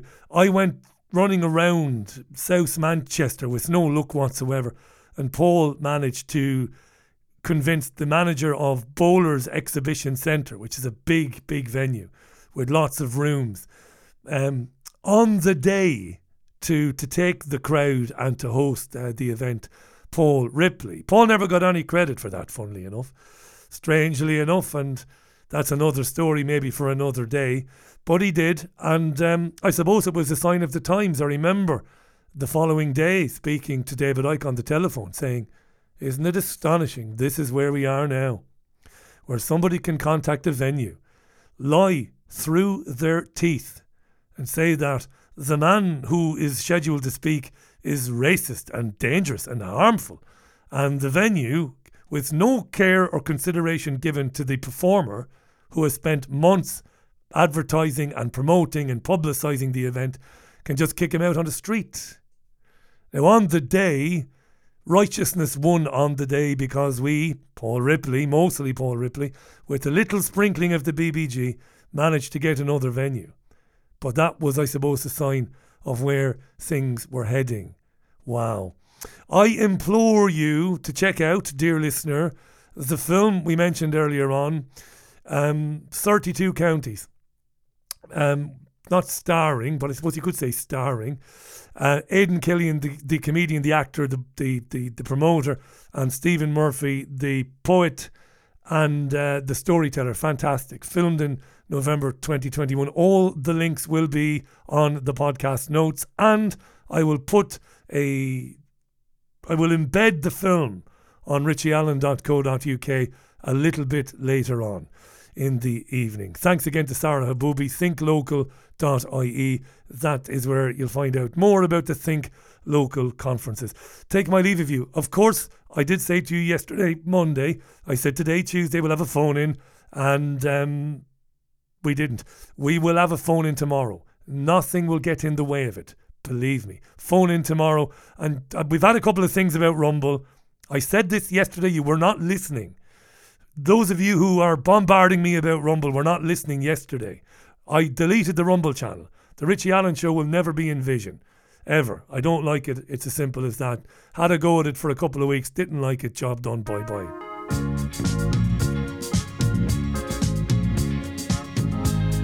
Speak tomorrow and thanks again for listening. I really appreciate you. Bye now.